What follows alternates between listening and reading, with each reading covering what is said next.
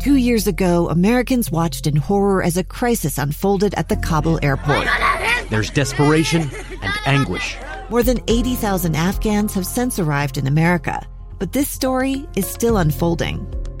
I'm Andrea Martin. In my new podcast, Stranger Becomes Neighbor, we'll find out what happens to these new arrivals in our communities. Who would help our newest neighbors? Follow us at kslpodcast.com, Apple Podcasts, or anywhere else you listen. Inside Sources. Inside Sources. Inside Sources. Where KSL offers Utah deeper insights on the news. Host Boyd Matheson divides rage from reason and elevates the conversation on issues crucial to our community. On KSL News Radio 102.7 FM and 1160 AM. Welcome back, everyone, to Inside Sources here on KSL News Radio. It's great to be with you on a Monday.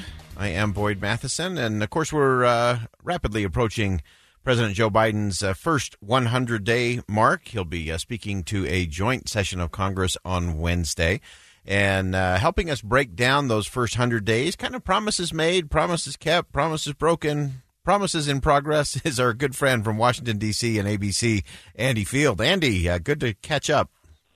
Good to catch up with you again. I, hopefully, we'll see each other in person again one of these days. one of these days. One of these days, we're going to do that. Well, as you look Yeah. at the uh, the f- first 100 days of the Biden administration, uh, what jumps out to you uh, from a news perspective in terms of what's been done, and uh, where are some of the struggle points? Well, there were certain things that were almost, uh, you know, they they don't they didn't seem like it at the time, but you look at it in the in, in the rearview mirror, and they were pretty easy layups in terms of promises. He said he was going to get a COVID relief package through to Americans. He did that. He did it with just Democrats, but he did it, and that certainly made it easier for him to do that. And that was a giant COVID relief package that a lot of people are benefiting now. In fact, many people listening right now we received those fourteen hundred dollar checks. Which, with a full out. I'm, I'm sorry. Sorry about that. are you there? no, I don't know who that interloper was. anyway, so uh, we'll get the uh, interlopers you know out. the fourteen hundred dollar checks, the uh, additional extended unemployment, all of that stuff was a giant promise kept. Yeah. He Uh, also promised that he'd, he'd get 200 uh, million vaccines into people's arms. Uh, 100 million. He doubled that. yeah. Uh, there were a bunch of things he promised. There were some things that he promised that he just couldn't keep the promise. Uh, for example, he said that he was going to get the majority of kids back in school uh, by the end of this month. Uh, probably less than half of the kids are back in school now, and even in some schools, maybe only a third. But again, the president doesn't have a whole lot of control over that. That is something that's controlled at the local level. His control was making sure teachers could get those vaccinations early. Yeah. Looking at some of the uh, numbers uh, coming out of recent uh, ABC News poll, uh, his uh, approval rating is hovering about 52%, uh, according to the poll, in those first 100 days. And of course, that's always something to compare and contrast. It is. It's a it's a lower number than most, other than Gerald Ford, Richard Nixon, and Donald Trump were were lower. Uh, interesting too that the uh, 14 previous presidents, from Truman to Biden, their 100 day average is about 66 percent. So he's kind of in the the middle range there in terms of uh, popularity. Uh, but how do you see that in terms of just overall approval, and what will that how will that impact his agenda uh, that he's likely to make kind of a double down on uh, in his speech on Wednesday? But it's a good question. The in terms of impact in Congress, it's all a, a matter of head count. If you have the votes in the Senate, you can pass something. If you don't, you don't. Uh, he has the votes in the Senate barely when it came to reconciliation, where you only needed Right. 51 votes. But when it comes to everything else, which is filibuster uh, proof for the president, uh, that's almost impossible for him because he needs 10 Republicans to convince them Yeah. uh, to get things passed. So that's going to be a real challenge for him. And it really doesn't matter what his popularity is. Uh, if he can't get those votes, it's not he's not going to get things passed. Uh, in terms of popularity, that 52 percent, uh, and you're comparing them to Truman and, and others, we didn't have quite the polarization that we had coming into this election here, where Or the way to communicate know, it that fast. It would take 100 days to get the message out, right? right, and so you know he he came into basically he was underwater.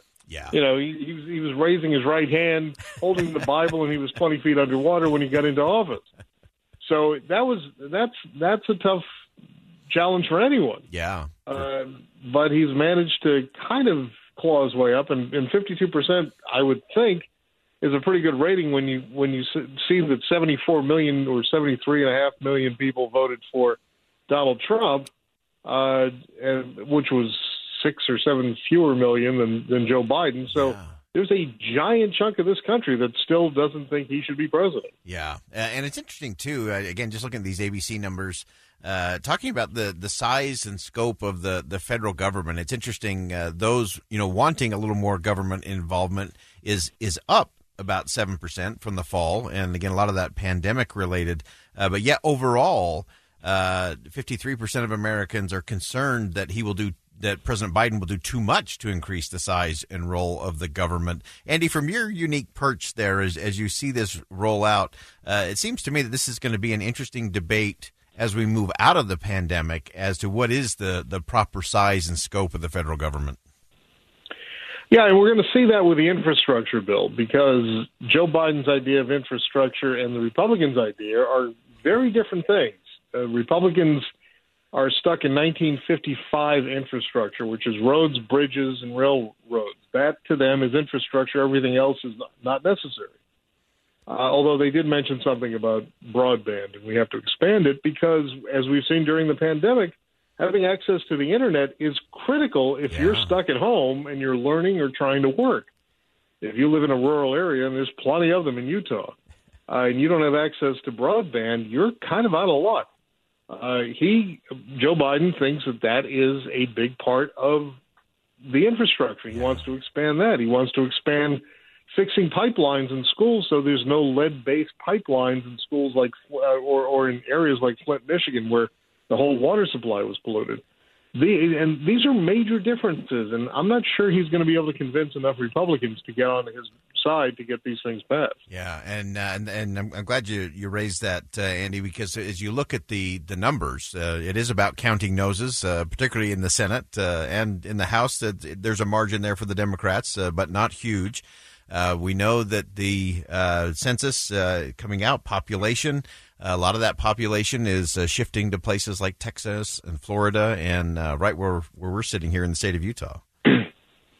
Yeah, Utah had the biggest uh, population shift of all the uh, states. I, have the numbers there. I think it was 18 percent. Some, uh, Utah, fastest growing state, 18.4 percent. Uh, the population in Utah grew to 3.3 million, the largest, fastest growing state in the country in the last 10 years. Most of that population shift has moved to the south and the west. Mm-hmm. The Northeast lost more than 4% of its population. The Midwest lost wow. more than 3% of its population.